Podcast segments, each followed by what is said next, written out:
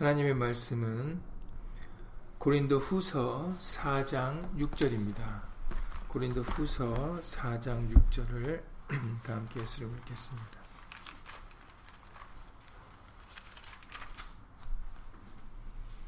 신약성경 289페이지입니다. 신약성경 289페이지 고린도후서 4장 6절입니다.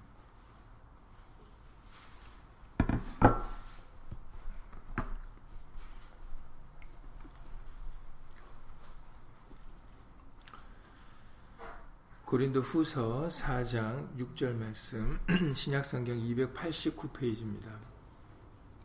다 함께 고린도 후서 4장 6절을 예수님을 읽겠습니다. 어두운 데서 빛이 빛이라 하시던 그 하나님께서 예수 그리스도의 얼굴에 있는 하나님의 영광을 아는 빛을 우리 마음에 비추셨느니라. 아멘. 말씀에 앞서서 잠시 먼저 예수 이름으로 기도드리시겠습니다.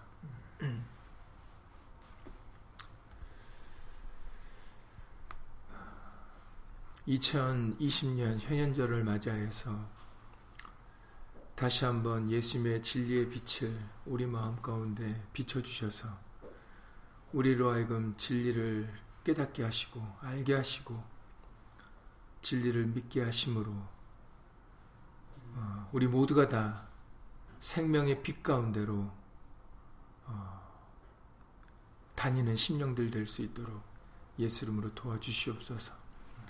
우리는 어둠을 사랑하는 것이 아니라 오히려 빛을 사랑하여 빛으로 나오는 심령들 될 수 있도록 예수 이름으로 도와주시옵소서. 우리 속에는 어둠이 있지 아니하고 생명의 빛이 왕노릇하여서 옳음, 올바른 진리를 분별하고 그리고 예수님을 바라봄으로 예수 안에서 믿음으로 살아가는 그러한 복된 심령들 될 수 있도록 예수 이름으로 도와주시옵소서. 오늘도 예수의 빛을 말씀의 빛을 우리에게 비춰 주실 때 무지하고 어두운 것들이 있다면 예수 이름으로 다 물러가게 해 주시옵시고 어, 항상 진리의 빛이 어, 우리와 함께 동행하여 어둠이 없이 밝은 빛으로 빛의 생명으로 빛의 자녀로 그렇게 살아가는 우리 모두가 되어 줄 수 있도록 예수 이름으로 깨우쳐 주시옵소서. 함께한 우리들뿐만 아니라 함께하지 못한 믿음의 식구들과 그리고 또 멀리서 인터넷을 통해서 간절한 심령으로 예수의 말씀을 사모하는 모든 심령들 위에도 동일한 예수님의 말씀의 깨달음과 은혜로서 예수 이름으로 함께하여 주시옵소서. 주 예수 그리스도 이름으로 감사하며 기도드렸사옵나이다. 아멘.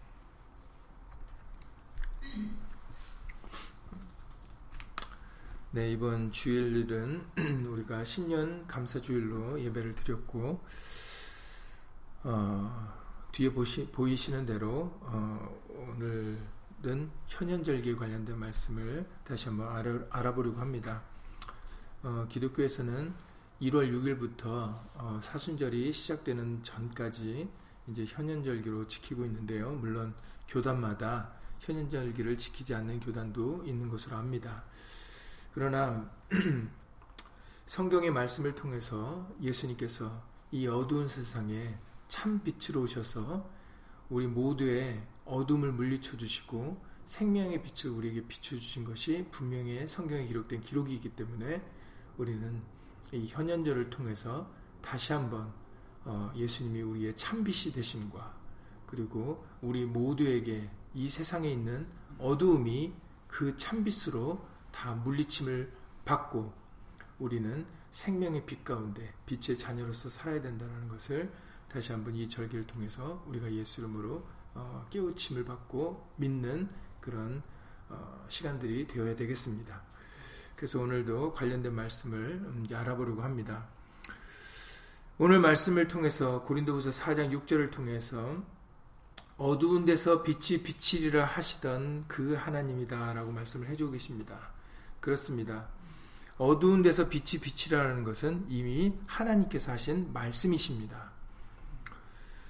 그래서 예수님께서도 그 마태복음에 이제 공생에 이르기를 시작하기 전에 어, 선지자 이사야로 하신 말씀을 이루시는 것을 친히 밝히셨습니다. 그래서 마태복음 4장 14절 이하 16절에 보시면은 마태복음 4장 14절 이하 16절에 이는 선지자 이사야로 하신 말씀을 이루려 하십니다라고 말씀을 해주시죠. 어, 그 앞에 어, 13절부터 보시면은 예수님께서는 나사렛을 떠나 스불론과 납달리 지경, 어, 납달리 지경 해변에 있는 가버나움에 갔었다라고 말씀하시지 않습니까? 거기에 가버나움에 가서 사셨는데 그 이유는 선지자 이사야로 하신 말씀을 이루려고 하셨다라는 것이죠.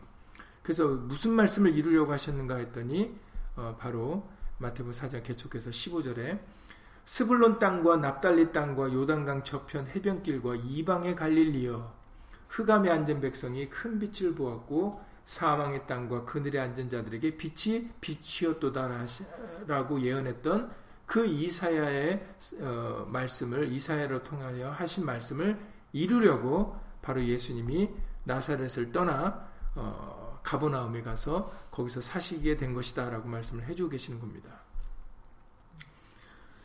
이 말씀은 이사야 선지자의 글 이사야 9장 1절 2절에 기록된 말씀입니다. 이사야 9장 1절 2절에 보면 진실 정말로 전에 고통하던 자에게 흑암이 없으리로다 이렇게 말씀하시면서 옛적에는 여호와께서 스불론 땅과 납달리 땅으로 멸시를 당케 하셨더니 후에는 해변길과 요단 저편 이방의 갈릴리를 영화롭게 하셨느니라 흑암에 행하던 백성이 큰 빛을 보고 사망의 그늘진 땅에 거하던 자에게 빛이 빛이도다라고 이렇게 진실로 이사의 선지자를 통해서 이런 말씀을 하셨습니다. 이 말씀이 바로 먼 훗날 예수님을 통해서 어, 이루어지고 있음을 이 마태복음 4장 14절과 16절에서 우리에게 확인시켜 주고 계시는 것이죠. 스불론 땅과 납달리 땅과 요단강 요단강 저편 해변길과 이방의 갈릴리만 흑암의 땅이 아니죠, 사실은. 이제 이들은 이 지역들은 예표인 것이고 복음을 받진 복음을 받지 못한 우리 모두는 어, 바로 흑암에 관한 백성들입니다. 흑암에 관한 흑암에 처한 그런 사람들이죠. 이런 우리들에게 바로 예수님은 생명을 주시려고 어, 참빛으로 이 땅에 오시게 된 것입니다. 그래서 그것을 요한복음 1장에서 우리들에게 말씀을 해주셨죠. 요한복음 1장의 말씀을 통해서 4절부터 보시면은 그 안에 생명이 있었으니 여기서 그는 말씀 대신 예수님이십니다. 그 안에 생명이 있었으니 이 생명은 사람들의 빛이라라고 생명이 곧 사람들의 빛이다라고 말씀해 주십니다. 그러나 빛이 어둠에 비추되 어둠이 깨닫지 못하더라라고 말씀을 하시죠. 세례 요한은 그 빛이 아니라 하셨고 그 빛을 증거하는 자다라고 말씀을 하십니다. 참빛은 요한복음 1장 9절부터 보시면 참빛 곧 세상에 와서 각 사람에게 비치는 빛이 있었나니 그가 세상에 계셨으며 세상은 그로 말미암아 지은 바 되었으되 세상이 그를 알지 못하였다라고 말씀하십니다. 바로 예수님을 가리켜 말씀하시는 것이죠. 네. 다른 사람들은 참빛이 아닙니다. 세례 요한이 참빛이 아니었던 것처럼 그 빛을 증거하는 자다라고 하셨던 것처럼 다른 사람들, 다른 선지자들은 결코 참빛이 될 수 없어요. 사람은 참빛이 될 수 없습니다. 예수님이 참빛입니다. 그리고 그 참빛은 생명입니다. 사람들의 생명이다라고 말씀하셨어요. 그래서 그 빛이 우리에게 오시고 그 빛이 우리에게 비춰져야 우리는 하나님의 생명 가운데 거할 수가 있게 되는 것입니다. 그러나 조금 전에도 말씀드렸던 것처럼 불행히도 흑암 가운데 빛이 비춰졌는데 그러나 사람들은 그것을 깨닫지 못하고 그리고 오히려 도리어 어둠을 더 사랑하여 그 참빛으로 나오지 않는다라고 어, 그렇게 또 요한복음 3장 19절 이하 21절에서는 말씀을 해주고 계세요. 이게 참 안타까운 일입니다. 그 정죄는 이것이니 요한복음 3장 19절에서 말씀하시기를 그 정죄는 이것이니 곧 빛이 세상에 왔으되 사람들이 자기 행위가 악함으로 빛보다 어둠을 더 사랑하는 것이라. 그러니까 자기 행위를 드러내지 않으려고 오히려 빛보다 어둠을 더 사랑하고 어둠에서 떠나려고 하지 않는다라는 거예요. 그렇기 때문에 악을 행하는 자마다 빛을 미워하여 빛으로 오지 아니하나니 이는 그 행위가 드러날까 미요 반대로 진리를 쫓는 자는 빛으로 오나니 이는 그 행위가 하나님 안에서 행한 것임을 나타내려 함이라 라고 말씀하십니다. 우리는 이와 같이 진리를 쫓는 자가 되어야 되겠습니다.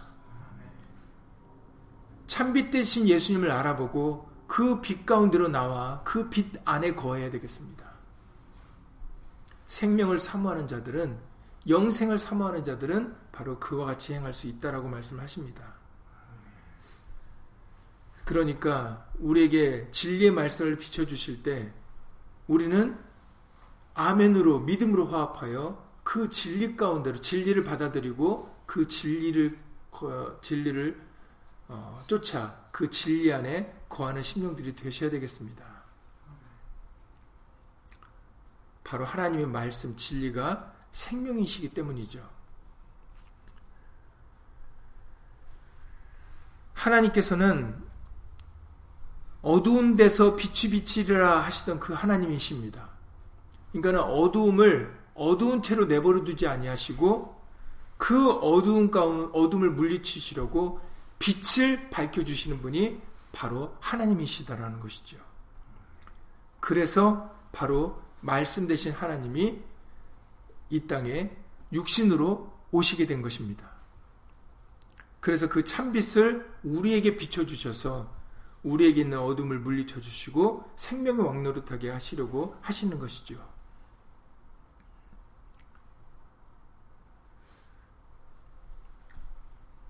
어두운 데서 빛이 비치를 하시던 그 하나님께서 예수 그리스도의 얼굴에 있는 하나님의 영광을 아는 빛을 우리 마음에 비치셨느니라 라고 오늘 본문에서 말씀하십니다. 그렇습니다. 어두운 데서 빛을 비춰주시려고 바로 예수 그리스도가 오신 것이고 그 예수 그리스도의 얼굴에 하나님의 영광을 어, 밝혀주셨다라는 것이죠. 그래서 우리가 어, 얼마 전에도 요한복음 1장 14절 말씀을 보게 해주셨는데 그 다시 한번 요한복음 1장 14절 말씀을 보시면은 말씀이 육신이 되어 어, 우리 가운데 거하셨는데 바로 예수님이시죠. 말씀이 육신이 되어 우리 가운데 거하심에 우리가 그 영광을 보니 누구의 영광이라고요? 아버지의 독생자의 영광이다. 은혜와 진리가 충만하더라라고 말씀해 주세요. 말씀이 육신이 되어 오신 그 예수님은 바로 아버지의 영광을 가지고 오신 분이다라고도 어, 요한복음 1장 14절에서 말씀해 주세요. 그래서 18절에서 말씀하시기를 계속해서 요한복음 1장 18절에서 본래 하나님을 본 사람이 없으되 그렇죠. 하나님을 본 사람이 없습니다. 모세조차도 하나님의 그 뒷모습의 그 옷자락만 잠깐 봤을 뿐이에요. 본래 하나님을 본 사람이 없으되 그러니까는 다시 말해서 하나님께서는 이전에는 자기를 나타내지 않으셨다라는 거죠. 안 나타내셨으니까 본 사람이 없는 겁니다. 본래 하나님을 본 사람이 없으되 다시 말해서 하나님이 나타내지 않으신 거죠. 그러나 아버지 품속에 있는 독생하신 하나님이 나타내셨느니라. 이전까지는 하나님이 나타내지 않으셨는데 그런데 이제 나타내셨다라는 거예요. 그 나타내신 분이 바로 예수 그리스도라는 겁니다. 그러니까 이제 우리는 예수님을 통해서 바로 하나님을 볼 수 있게 된 것이죠.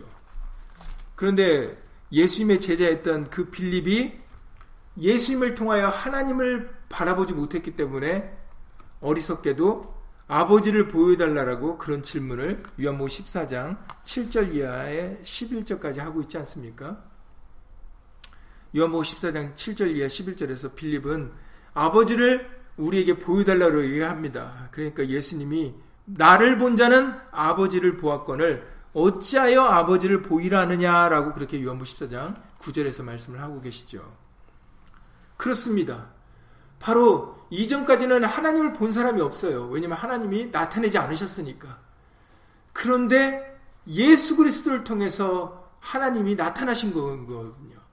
그러니까 예수님을 통하여 아버지를 볼 수 있는데 하나님을 볼 수 있는데 빌립은 바로 예수님을 통해서 아버지를 보지 못하고 오히려 아버지를 보여달라고 그렇게 어, 어리석은 질문을 했던 것이지요. 그러나 우리는 예수님을 통해서 하나님을 바라볼 수 있고 하나님의 영광을 어, 바라볼 수가 있게 되어졌습니다. 여러분, 과거에 모세에게도 하나님의 영광이 나타났었죠. 하나님을 대면한 모세, 하나님 물론 직접 보지는 못했습니다. 하나님 가까이서 호렙산에서 그 십계명을 받았을 때 하나님과 그냥 말씀한 것만으로도 하나님을 본 게 아니라 하나님과 말씀을 한 것만으로도 모세의 얼굴에 뭐가 나타났어요? 하나님의 광채가 나타났다라고 기록되어 있습니다. 출애굽기 34장 29절 이하 35절 말씀인데 출애굽기 34장 29절 이하 35절에 보시면 모세가 그 증거의 두 판을 자기 손에 들고 시내산에서 내려옵니다. 그런데 그 산에서 내려올 때 모세는 자기가 여호와와 말씀하였음을 인하여 얼굴 꺼풀에 광채가 나나 깨닫지 못했더라. 네. 하나님과 말씀을 하나님의 말씀으로 인해서 모세에게는 광채가 나게 된 거예요. 그러나 모세 자신은 깨닫지 못했다라고 얘기합니다.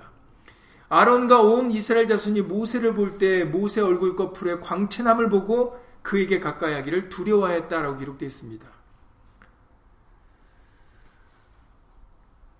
그래서 모세가 그들을 부르니 아론과 회중의 모든 어른이 모세에게로 오고 모세가 그들과 말하니 그 후에야 이제 온 이스라엘 자손이 모세에게 가까이 오게 되었다라고 기록되어 있습니다. 모세가 여호와께서 시내산에서 자기에게 이르신 말씀을 다 그들에게 명하였고 그들에게 말하기를 마쳤을 때 수건으로 자기 얼굴을 가리웠습니다. 왜냐하면 백성들이 모세의 얼굴을 주목하기 시작했기 때문이에요. 그래서 모세가 여호와 앞에 들어가서 함께 말씀 뭐 하나님과 말씀할 때는 수건을 벗고 있다가 나와서는 그 명하신 일을 이스라엘 자손에게 고하며 이스라엘 자손이 모세 얼굴을 광채를 보는 거로 모세가 여호와께 말씀하러 들어가기까지 다시 수건으로 자기 얼굴을 가리웠더라. 그러니까 하나님과 말씀을 대면할 때는 수건을 벗 었다가 그리고 백성들에게 나올 때는 수건을 얼굴에 쓰는 참 이런 어떻게 보면은 어,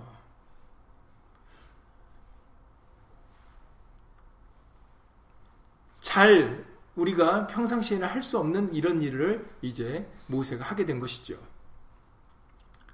수건을 얼굴에 썼다 벗었다는 일을 하게 된 것인데 그 이유가 바로 이스라엘 자손이 자신에게 있는 광채를 주목하여 바라보지 않게 하려고 그런 어떻게 보면은 조금 황당한 일을 하게 된 것입니다. 이 일을 여러분들도 알다시피 고린도 후서 3장 오늘 오늘 이 본문신 4장의 고 앞장에서 3장의 13절 13절부터 18절에서 다시 언급합니다. 고린도 후서 3장 13절과 18절에서 다시 언급하실 때 이렇게 얘기를 합니다. 우리는 모세가 이스라엘 자손들로 장차 없어질 것의 결국을 주목치 못하게 하려고 수건을 그 얼굴에 쓴 것 같이 아니하노라 라고 이제 반대적인 얘기를 해요.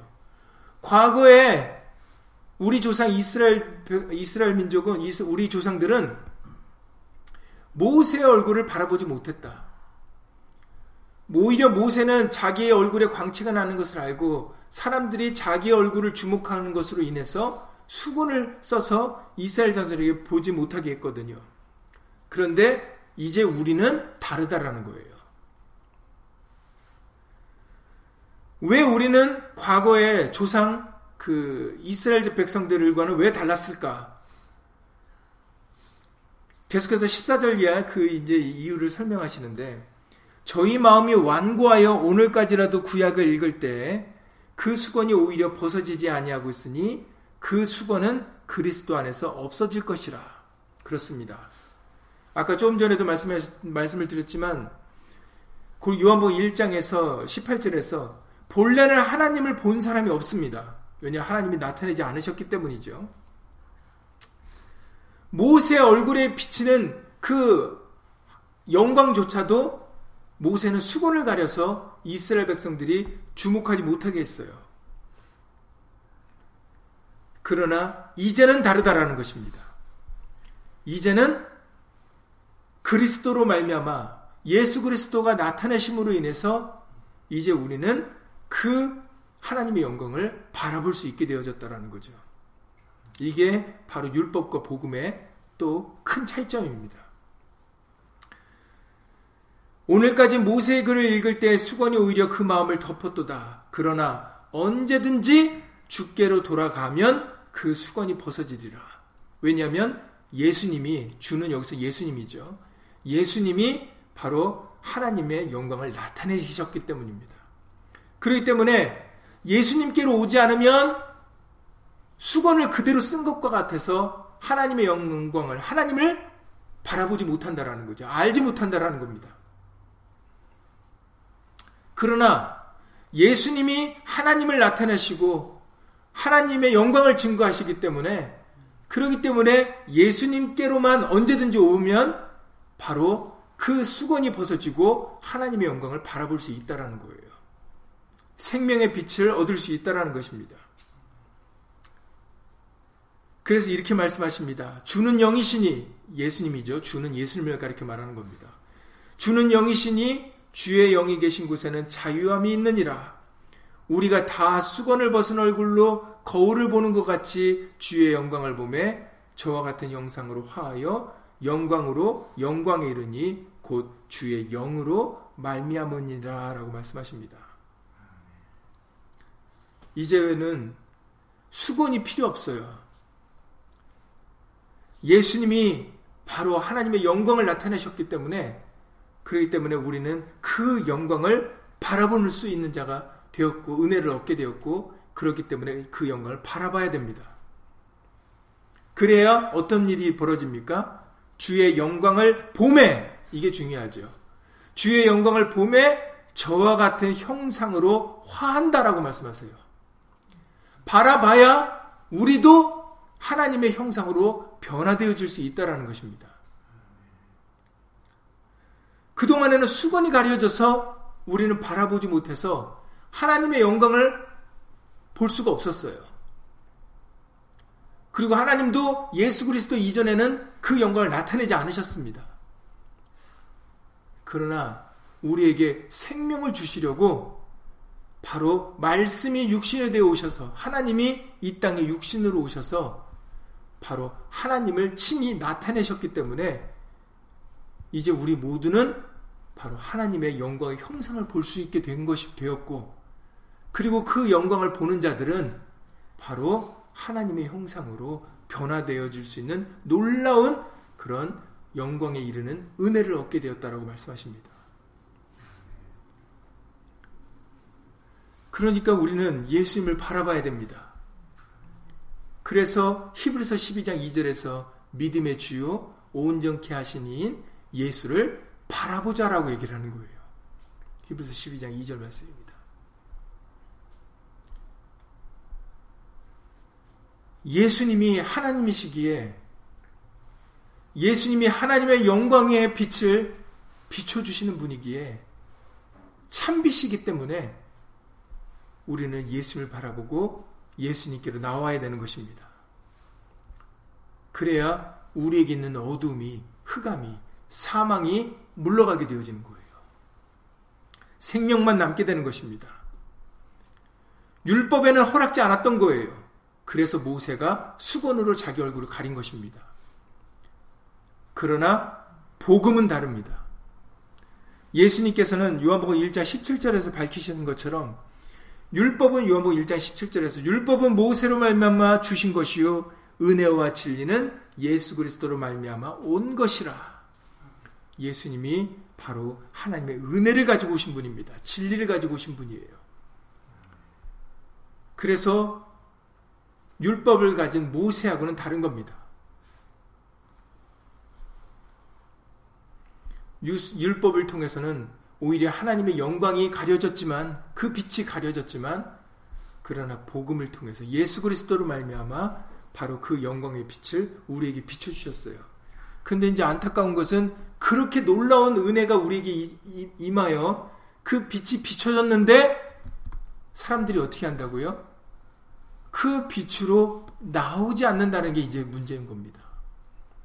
어둠을 더 사랑하여 그 빛으로 오지 않는 게 이제 문제인 거예요. 우리는 다시 한번 예수님께서 왜 우리에게 빛을 비춰주셨는가?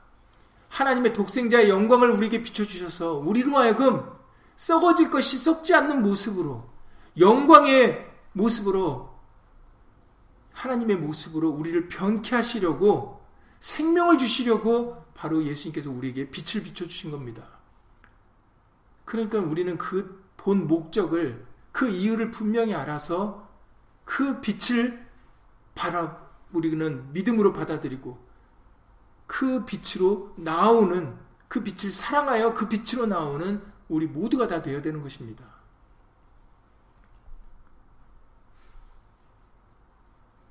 그래서 요한복음 8장 12절에서 이렇게 말씀하세요. 요한복음 8장 12절에서 말씀하시기를 예수께서 또 일러 가라사대 나는 세상의 빛이니 나를 따르는 자는 어두움에 다니지 아니하고 생명의 빛을 얻으리라라고 말씀하셨습니다. 그렇죠.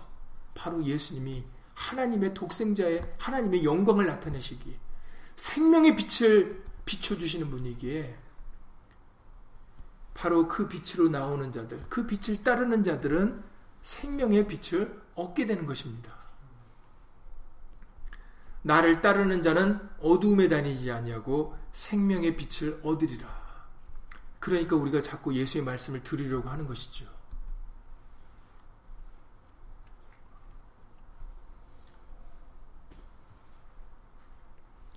요한복음 12장 46절에서도 말씀하셨습니다. 요한복음 12장 46절에 나는 빛으로 세상에 왔나니 나는 빛으로 세상에 왔나니 무릇 나를 믿는 자로 어둠에 거하지 않게 하려 함이로라 라고 말씀하셨어요. 이유를 분명하게 설명하셨습니다.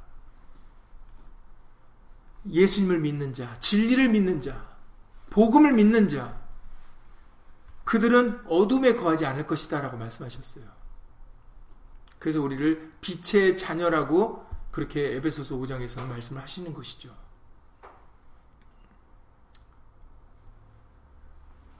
예수님은 빛으로 오신 분이고 아버지의 영광을 나타내신 참빛 되신 예수님이시기에 예수님을 믿고 예수님을 따르는 자들은 결코 어둠이 왕노릇하지 않습니다. 생명의 빛이 왕노릇하게 되어집니다.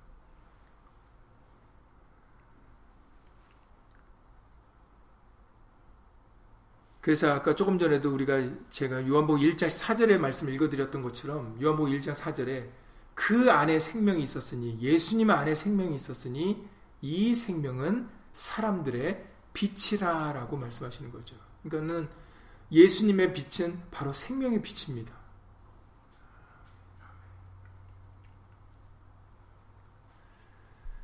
그러니까는 우리는 예수의 복음의 말씀을 어, 바라보고 믿고 따를 수 있는 그런 겸손한 심령, 빛을 사랑하는 어, 그런 우리 모두가 다 예수 이름으로 되어야 되겠습니다. 그래야 우리가 변화를 받을 수 있게 되어지는 거예요. 오늘 본문의 말씀에 아주 중요한 말씀을 해주신 겁니다. 예수 그리스도의 얼굴에 있는 하나님의 영광을 아는 빛을 우리 마음에 비추셨느니라. 우리는 이 은혜를 받은 자들입니다. 얼마나 예수님으로 감사합니까? 그러니까 현현절을 기념하는 겁니다. 그 빛을 비춰주신 것이 너무나도 감사하니까 그것을 기념하는 겁니다. 그래서 아직도 어두운 가운데 있는 사람들에게도 우리가 또 세상의 빛이 되어 바로 그 빛을 비춰줘야 되는 것입니다.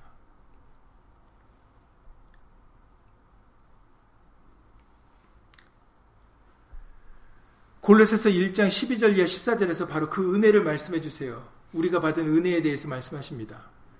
골로새서 1장 12절 이하 14절을 보면 우리가 어떤 은혜를 받았는지를 말씀을 하시는데 그래서 감사해야 된다고 말씀하시는데 이렇게 말씀하십니다. 우리로 하여금 우리로 하여금 빛 가운데서 성도의 기업의 부분을 얻기에 합당하게 하신 아버지께 감사하게 하시기를 원하노라. 그가 우리를 흑암의 권세에서 건져내사 그의 사랑의 아들의 나라로 옮기셨으니, 네. 여기서 바로 두 지역을 말씀하십니다. 흑암의 권세가 지배하는 지역이 있고, 그리고 아들의 나라가 있다라고 말씀하세요. 당연히 흑암의 권세와 아들의 나라는 반대죠. 빛과 어두움입니다. 왜냐하면 그 아들 예수는 생명의 빛, 참빛 대신 예수님이시기 때문입니다. 하나님이 우리를 흑암의 권세에서 건져내사 그 아까 서두에 말씀드렸죠. 이사의 선지의 글을 친히 이루, 이루게 하셨어요. 그래서 우리는 흑암에서 사망 가운데 거할 수밖에 없는 우리들이었는데 바로 하나님께서는 그런 우리들을 건져내사 빛의 나라로 옮겨 주셨다라는 거죠. 그래서 그 아들 안에서 우리가 구속 곧 죄 사함을 얻었다라고 말씀을 하십니다. 그러니까 우리는 이 끝까지 이 생명의 빛 가운데로 우리는 왕래하고요. 그 안에 거하여 그 안에서 사는 그런 우리 모두가 다 예수님을 되어야 되겠습니다. 빛 가운데 사는 삶이 이래서 중요한 거예요. 그빛 바깥으로 나가면 또다시 흑암 가운데 처할 수밖에 없습니다. 사망이 우리를 주장하게 되는 것이죠.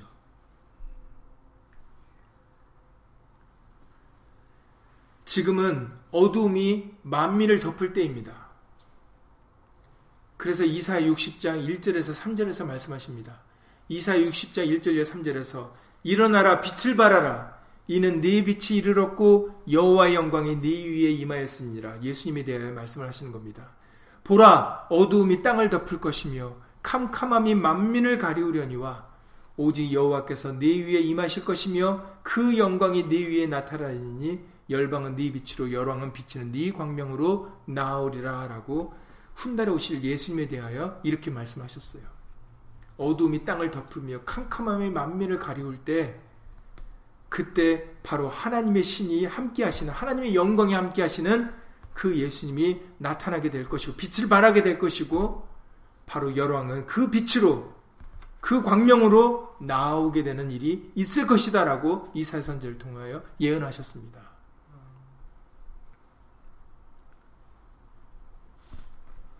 바로 이 일이 현재 우리에게 이루어져야 됩니다. 우리는 그 빛을 알아보고 말씀의 생명의 말씀의 빛을 알아보고 그 빛 가운데 모여 그 빛과 그 광명으로 나오는 심령들이 되어야 되는 것이죠. 그리고 그 빛을 우리 또한 바라는 그런 우리 모두가 다 예수님을 되어야 되겠습니다.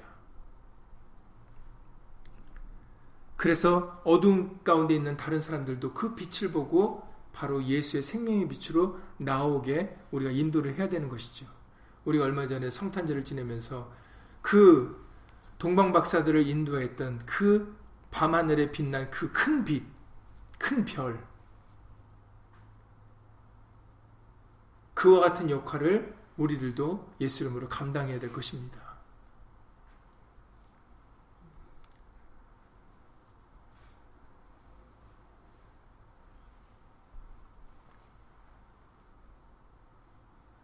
고린도 후서 오늘 본문 앞에 4장 4절에 보면은 이 세상 신은 오히려 우리들의 마음을 혼미케 해서 복음의 광채가 비치지 못하게 한다라고 고린도 후서 4장 4절에서 말씀해 주세요. 그 중에 이 세상 신이 믿지 아니하는 자들의 마음을 혼미케 하여 그리스도의 영광의 복음의 광채가 비치지 못하게 한다. 그리스도는 하나님의 형상이니라 라고 여기서도 바로 예수님이 하나님의 형상임을 증거하십니다. 복음의 광채를 비치지 못하게 하는 것이 바로 마귀가 하는 일이에요. 이 세상에 하는 이 세상에서 하는 일입니다. 그러나 어두움은 빛을 막을 수가 없습니다. 그렇죠. 우리가 세상에서도 빛이 조그만한 빛이라도 있으면 오히려 깜깜하면 깜깜할수록 그 빛은 더욱더 빛나게 되죠. 결코 어두움은 빛을 이길 수가 없습니다. 그러니까 아무리 막으려고 해도 비치지 못하게 하려고 해도 그 어둠은 그 빛을 비치지 못하게 막을 수가 없어요. 그러니까 여러분 예수 이름으로 담대하시기 바랍니다. 반드시 빛이 승리하게 되어 있습니다. 그 빛은 꺼지지 않게 되어 있어요. 꺼질 수가 없죠.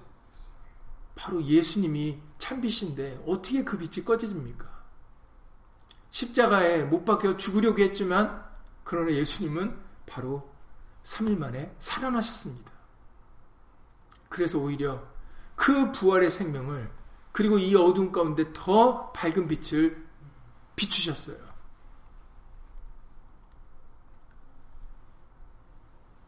그 빛이 이어져 오늘날 우리에게까지도 그 빛이 비춰지고 있는 것입니다. 얼마나 예수님으로 감사합니까? 그러니까 빛으로 나타내신 예수님을 우리가 기념하는 것이 마땅합니다. 그리고 그 빛이 우둔한 자에게 비춰져서 그 빛을 알아보고 깨닫고 믿는 자가 되어야 되겠습니다. 시편 119편 130절에서 말씀을 하세요. 시편 119편 130절에 주의 말씀을 열무로 우둔한 자에게 비추어 깨닫게 하나이다. 말씀이 비춰져서 우둔한 우리들에게 어두움 가운데 있어 우리가 분별하지 못하는 우리들에게 진리가 무엇인지 생명이 무엇인지 우리는 깨달음을 받아야 되는 것입니다.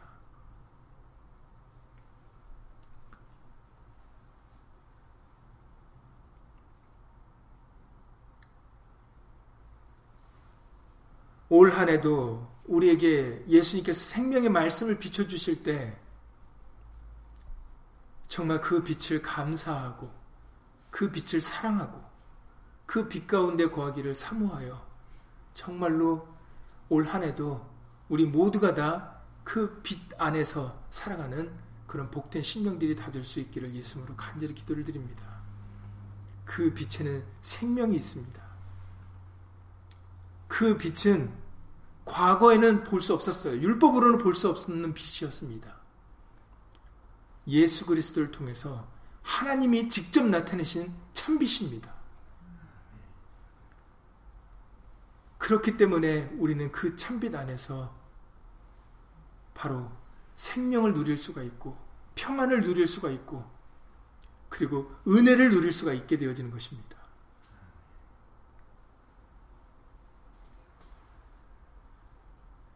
우리는 그 빛 가운데 함께 거하는 것이 굉장히 중요해요. 어둠이 깊어지면 깊어질수록 중요합니다. 왜 그렇습니까? 어둠이 깊어지면 깊어질수록 그 다음에 무엇이 오기 때문입니까? 바로 아침이 오기 때문입니다. 예수님께서는 비유로서 말씀을 하셨을 때 우리에게 빛을 예수님 오시기 전 그 빛을 꺼트리지 말고 빛을 계속 밝히고 있으라라고 예수님께서는 우리에게 요구하셨어요. 그걸 우리에게 알려주신 것이 바로 슬기로운 다섯 처녀와 미련한 다섯 처녀에 대한 비유입니다. 잘 아시는 대로 시간 관계상 핵심적인 부분을 지금 잠깐 읽어드리면 마태복음 25장 5절에서 이렇게 기록되어 있습니다. 마태복음 25장 5절에 신랑이 더디옴으로 이제 신랑이 더디오는 것 같아서 다 졸며 잔다고 기록되어 있어요. 그럴 때 6절에서 이렇게 말씀하십니다. 밤중에 소리가 나되 신랑이 언제 오시냐면 바로 밤중이다라고 얘기를 하십니다. 캄캄함이 심할 때죠. 밤중에 소리가 나되 보라 신랑이로다 맞으러 나오라 하매 이에 그 처녀들이 다 일어나 등을, 준, 등을 준비할세 미련한 자들이 슬기 있는 자들에게 이르되 우리 등불이 꺼져가니 너희 기름을 좀 나눠달라 하거늘 슬기 있는 자들이 대답하여 가라되 우리와 너희 쓰기에 다 부족할 까노니 차라리 파는 자들에게 가서 너희 쓸 것을 사라 하니 저희가 살아간 동안에 신랑이 오므로 예비하였던 자들은 함께 혼인잔치에 들어가고 문은 닫힌지라. 빛을 들고 신랑을 예비했던 그 어두운 밤에 빛을 예비하여 준비된 자들은 바로 신랑 대신 예수님을 어, 기쁨으로 맞이하여 혼인잔치에 들어갈 수 있었다라고 말씀을 하고 계시는 겁니다. 그러니까는 이 어두운 밤에 빛 가운데 빛과 함께 동행하여 빛을 지키는 것이 무엇보다도 중요하다 하겠습니다. 그러니 예수의 말씀으로 때마다 일마다 우리가 그 양식으로 예비하고 준비하는 것이 굉장히 중요하죠. 그러니까 말씀과 동행하는 것이 그래서 중요한 겁니다. 이 어둠이 깊어만 깊어갈수록 우리는 말씀에 주목하셔야 돼요. 빛 대신 예수님만 바라봐야 됩니다. 그 빛을 지키는 자들이 되셔야 돼요. 그래서 사도 바울은 우리에게 빛의 자녀라 그러시는 거고, 너희는 낮에 속한 자다라고 말씀을 하시는 겁니다. 우리는 밤에 속한 자들이 아니라 낮에 속한 자라고 말씀을 하셔서 잠자는 자들 되지 말라라고 말씀하시는 거죠. 깨어 근신하라고 말씀하시는 겁니다. 이 흑암의 때 다른 사람들이 그 어두움을 사랑하고 어둠 가운데 어둠 가운데 거래하는 이때 우리는 예수의 빛을 가지고 살아가는 심령들이 되셔야 되겠습니다. 우리에게 예수의 말씀을 비춰주실 때 진실로 아멘하여 그 예수의 말씀의 빛을 붙잡는 심령들 되어서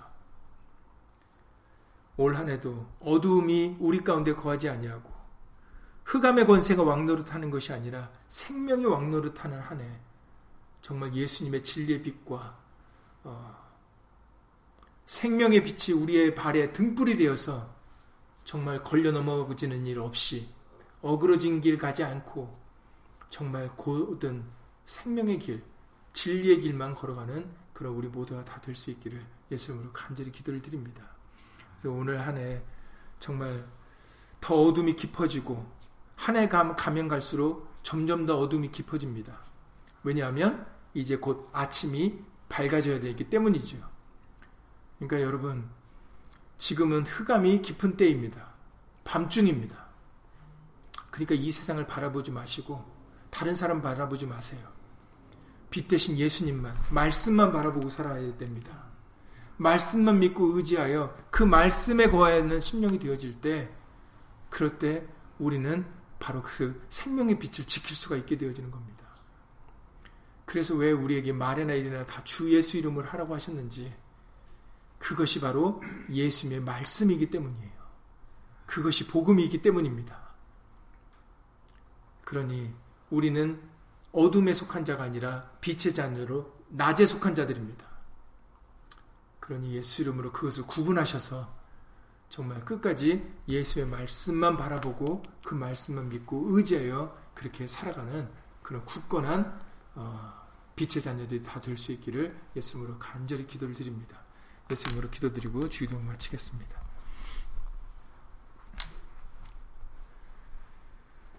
어두운 데서 빛이 비치리라 하신 말씀이 바로 하나님께서 하신 말씀이시고 하나님은 그 말씀대로 반드시 이루셨습니다. 그리고 지금도 이루고 계십니다. 어둠이 깊어가면 갈수록 그 빛은 더욱더 밝아져서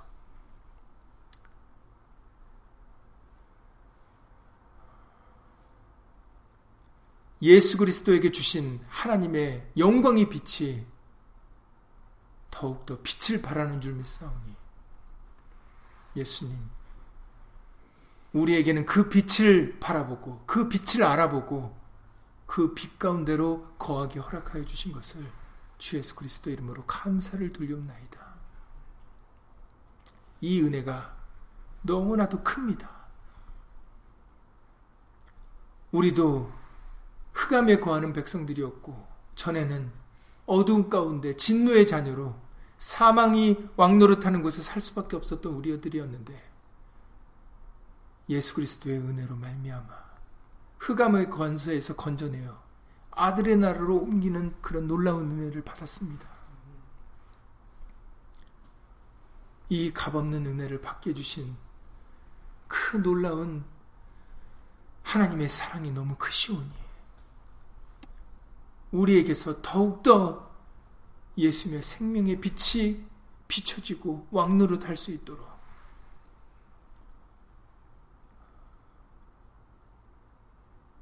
예수 이름으로 도와주셔서 진실로 빛을 사랑하고 빛에 거하여 예수님의 그 참빛을 이 어두운 세상에 밝히 빛나는 그런 우리 모두가 되어줄 수 있도록 예수 이름으로 도와주시옵소서.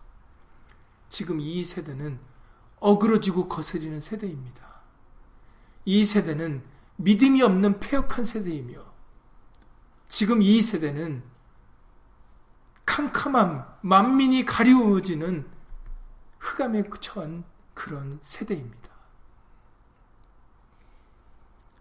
이 세대를 본받지 않게 하시고 이 세대를 바라보지 않게 하여 주시고 오직 믿음의 주요 온전케 하신 이 예수님만 바라보게 하셔서 우리에게 주어진 이 빛이 결코 꺼지지 아니하고 끝까지 빛을 발하는 심령 되어 빛 가운데 거하는 심령들 되어 신랑 되신 예수님께서 오실 때 진실로 우리 모두가 다 기쁨으로 생명의 빛을 맞이하여 그 빛과 함께 영원히 동행하는 그런 우리 모두가 다 되어줄 수 있도록 예수 이름으로 도와주시옵소서. 이제 이후로는 어두움은 결코 우리에게 있을 수 없습니다. 예수의 말씀의 빛이 예수 이름의 권세가 우리와 함께 하시기 때문입니다. 그러니 담대하여 흔들리지 않고 요동하지 않고 굳건히 굳게 예수의 말씀 위에 서서 담대히 예수 이름의 영광을 돌리며 살아가는 그런 우리 모두 빛의 자녀들이 될 수 있도록 예수 이름으로 은혜 베풀어 주시옵소서. 주 예수 그리스도 이름으로 감사하며 기도드렸사옵나이다. 아멘. 하늘에 계신 우리 아버지요 이름이 거룩히 여김을 받으시오며 나라 임하옵시며 뜻이 하늘에서 이룬 것 같이 땅에서도 이루어지이다. 오늘날 우리에게 일용할 양식을 주옵시고 우리가 우리에게 죄 지은 자를 사여 준 것 같이 우리 죄를 사여 주옵시고 우리를 시험에 들게 하지 마옵시고 다만 악에서 구하옵소서. 나라와 권세와 영광이 아버지께 영원히 싸움나이다. 아멘.